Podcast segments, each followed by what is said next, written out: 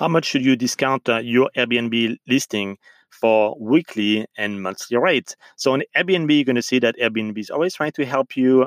I mean, a bit sarcastic there, to have a, a deep discount for your weekly and the monthly rates. Uh, and this is not a number you need to follow. Actually, uh, you should almost uh, ignore it. What you see uh, from um, other places, uh, typically on um, monthly uh, discount is uh, 20 to 30 percent off.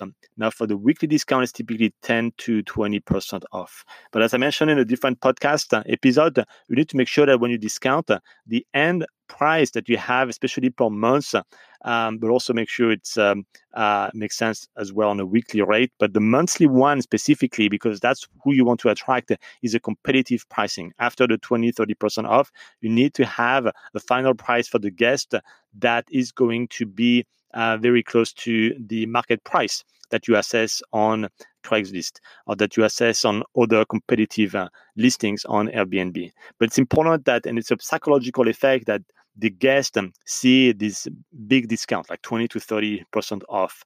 Um, you don't want to price it and then have uh, 95% off because that's going to give you a nightly rate that is way, way, way too high. Um, but you don't want either to just give 2% off because they're going to feel that, you know, you know discounting it enough and you're going to have i guarantee you a lot of guests are going to ask you okay yeah it's a great price but can you discount it further? Can you discount it further? And uh, after a while it becomes annoying that everybody is asking for further discounts. So you may put some buffer there so you can give them a little bit of discount so they feel that they win even after this 20 30% discount.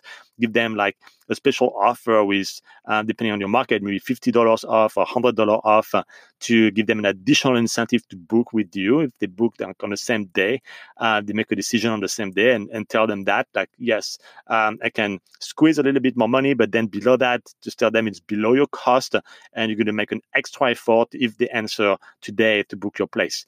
So um, that is um, the type of numbers you need to work with like 20 to 30 percent off and um, if it's 40% good but uh, don't make it you know too big of a discount uh, because then that's going to put too much pressure on your nightly rate. It's going to be way too high. So you're going to avoid having people who wants to stay like two, three, four nights at a premium. So that's my advice for today. And um, right now, pricing is becoming a very, very, very important skill set.